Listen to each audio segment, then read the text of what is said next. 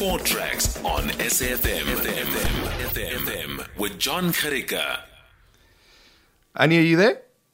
Yes, I am. Can you hear Ah, me? sorry, sorry about that. Finny, uh, Finny was just pushing some buttons. You know, he likes to show off a little bit every now and again.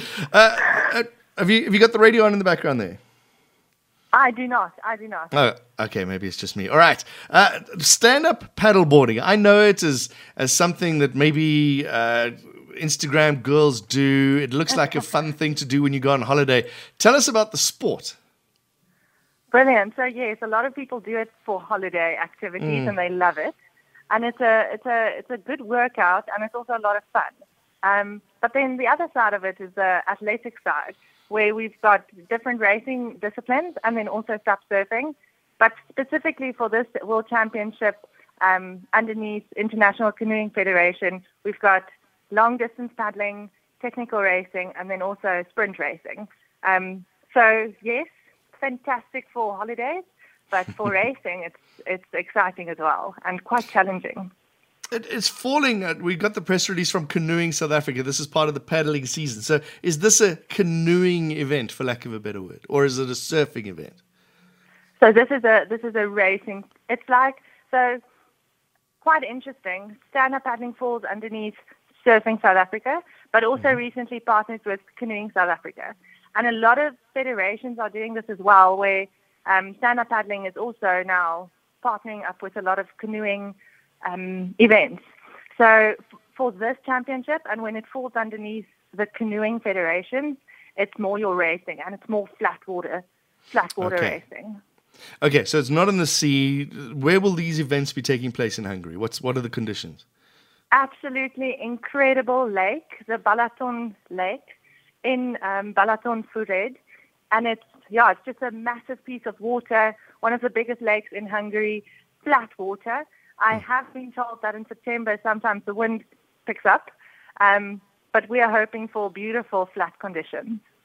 Okay, I'm just suddenly thinking of myself on a stand-up paddleboard with the wind, and I go backwards. Exactly, exactly. and that's where you get some paddlers who are just such friends with the wind and they just absolutely cut through it. But then the other the other half of the spectrum goes backwards, which isn't ideal. All right, Anja Burger, talk us through the events. You, you mentioned the marathon, so uh, tell us what that is, how it works, and sort of the basics, if you can. Brilliant.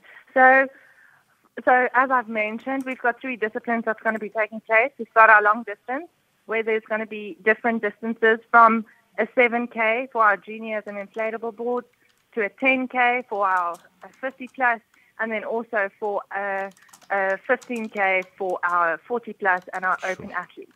So that's our long distance paddling. Our technical racing is a is a course of either a kilometer or a kilometer and a half where you've got a lot of turns. So they spice it up a little bit. Sometimes we've got portages there, like in the canoeing races. Other times it's only turns left and right. And then we've got our sprints, which are 200 meter sprints, um, like you you know of athletics or canoeing or all of the others. I know it So sounds that's ridiculous. Obviously, Yeah. it's always done standing up. Uh, that's it's in the name. Exactly. If you sit down, you've got five strokes, and then you've got to get back on your feet. Otherwise, disqualification can happen. So yeah, so it's all on your feet. Because uh, I'm thinking there's that Olympic sport. We don't see it very much here because we do kayaking.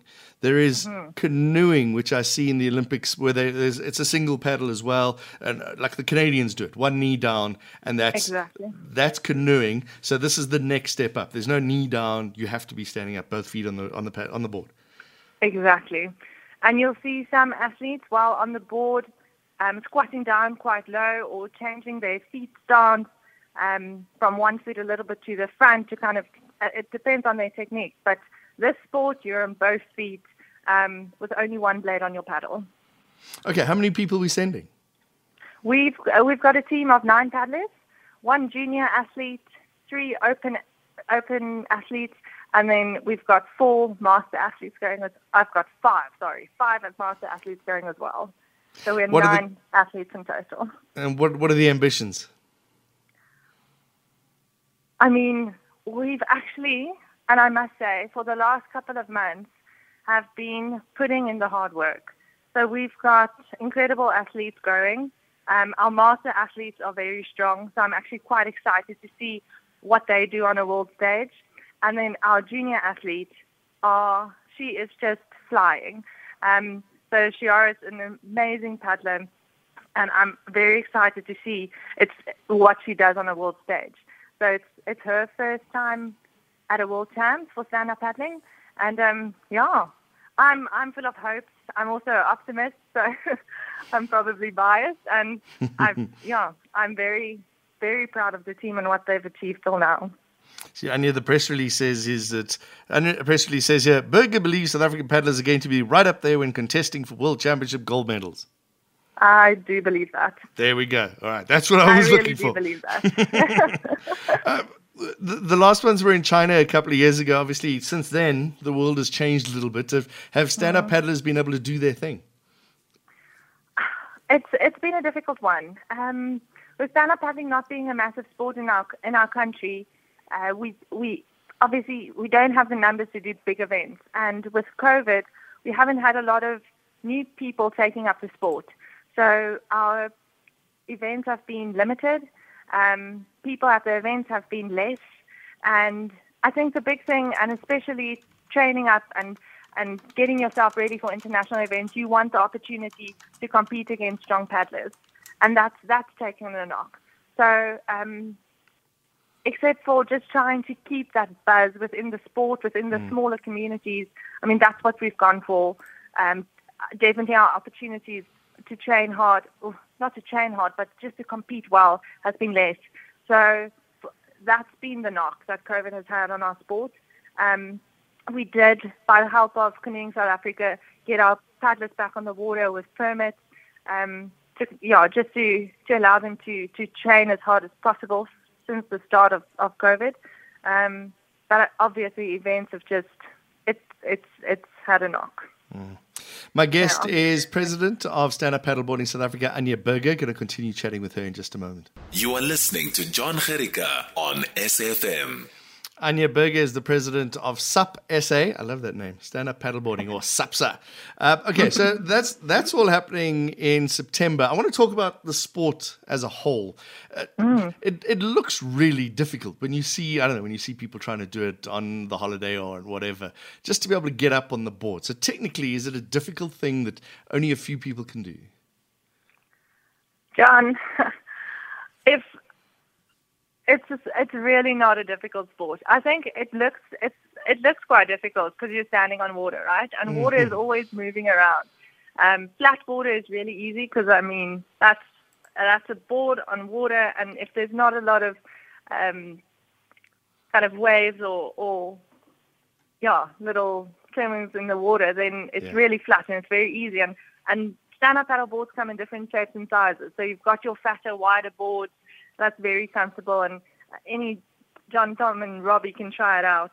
Um, where ocean paddling is a little bit more uh, difficult, where you've got the water moving in all directions. Um, but once you get stand-up paddling, it's like it's just it just gets you. It's a bug that bites. Um, and then obviously you get your racing, and that's that's when your boards get nice and narrow. Um, and that's also obviously you don't have that wide stance of your feet to keep you as stable as possible.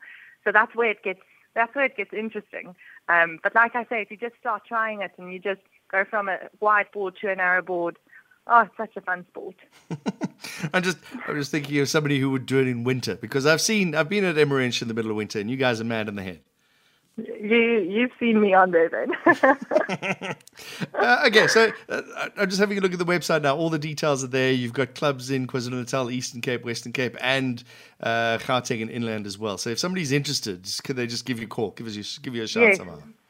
Yeah, so we've got representatives in all our in all the different areas in in um, South Africa, um, with people who'd be happy to take people out on the water or just connect you with different clubs in the different areas. Um, yeah, and I think it's a sport that's that's that had a massive growth spurt in the beginning. Took a little bit of a stumble now on COVID, just because people want to get out with their families. Um, but this is also a fantastic activity to get out on the water, and we've got people everywhere doing it. So we welcome them with open arms.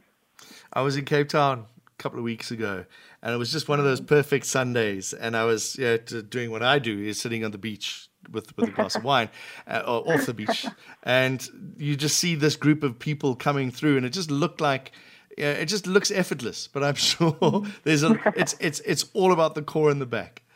It's yeah, and it's and it's the whole body. It's it's the legs, it's the arm, it's the core, and the back. Um, I, like I say, if you if you get it and if you try and improve and just stand on the board, it's such a good workout. Mm. Despite get- being so fun as well. Just getting on the board first. That's the challenge. Let's start there.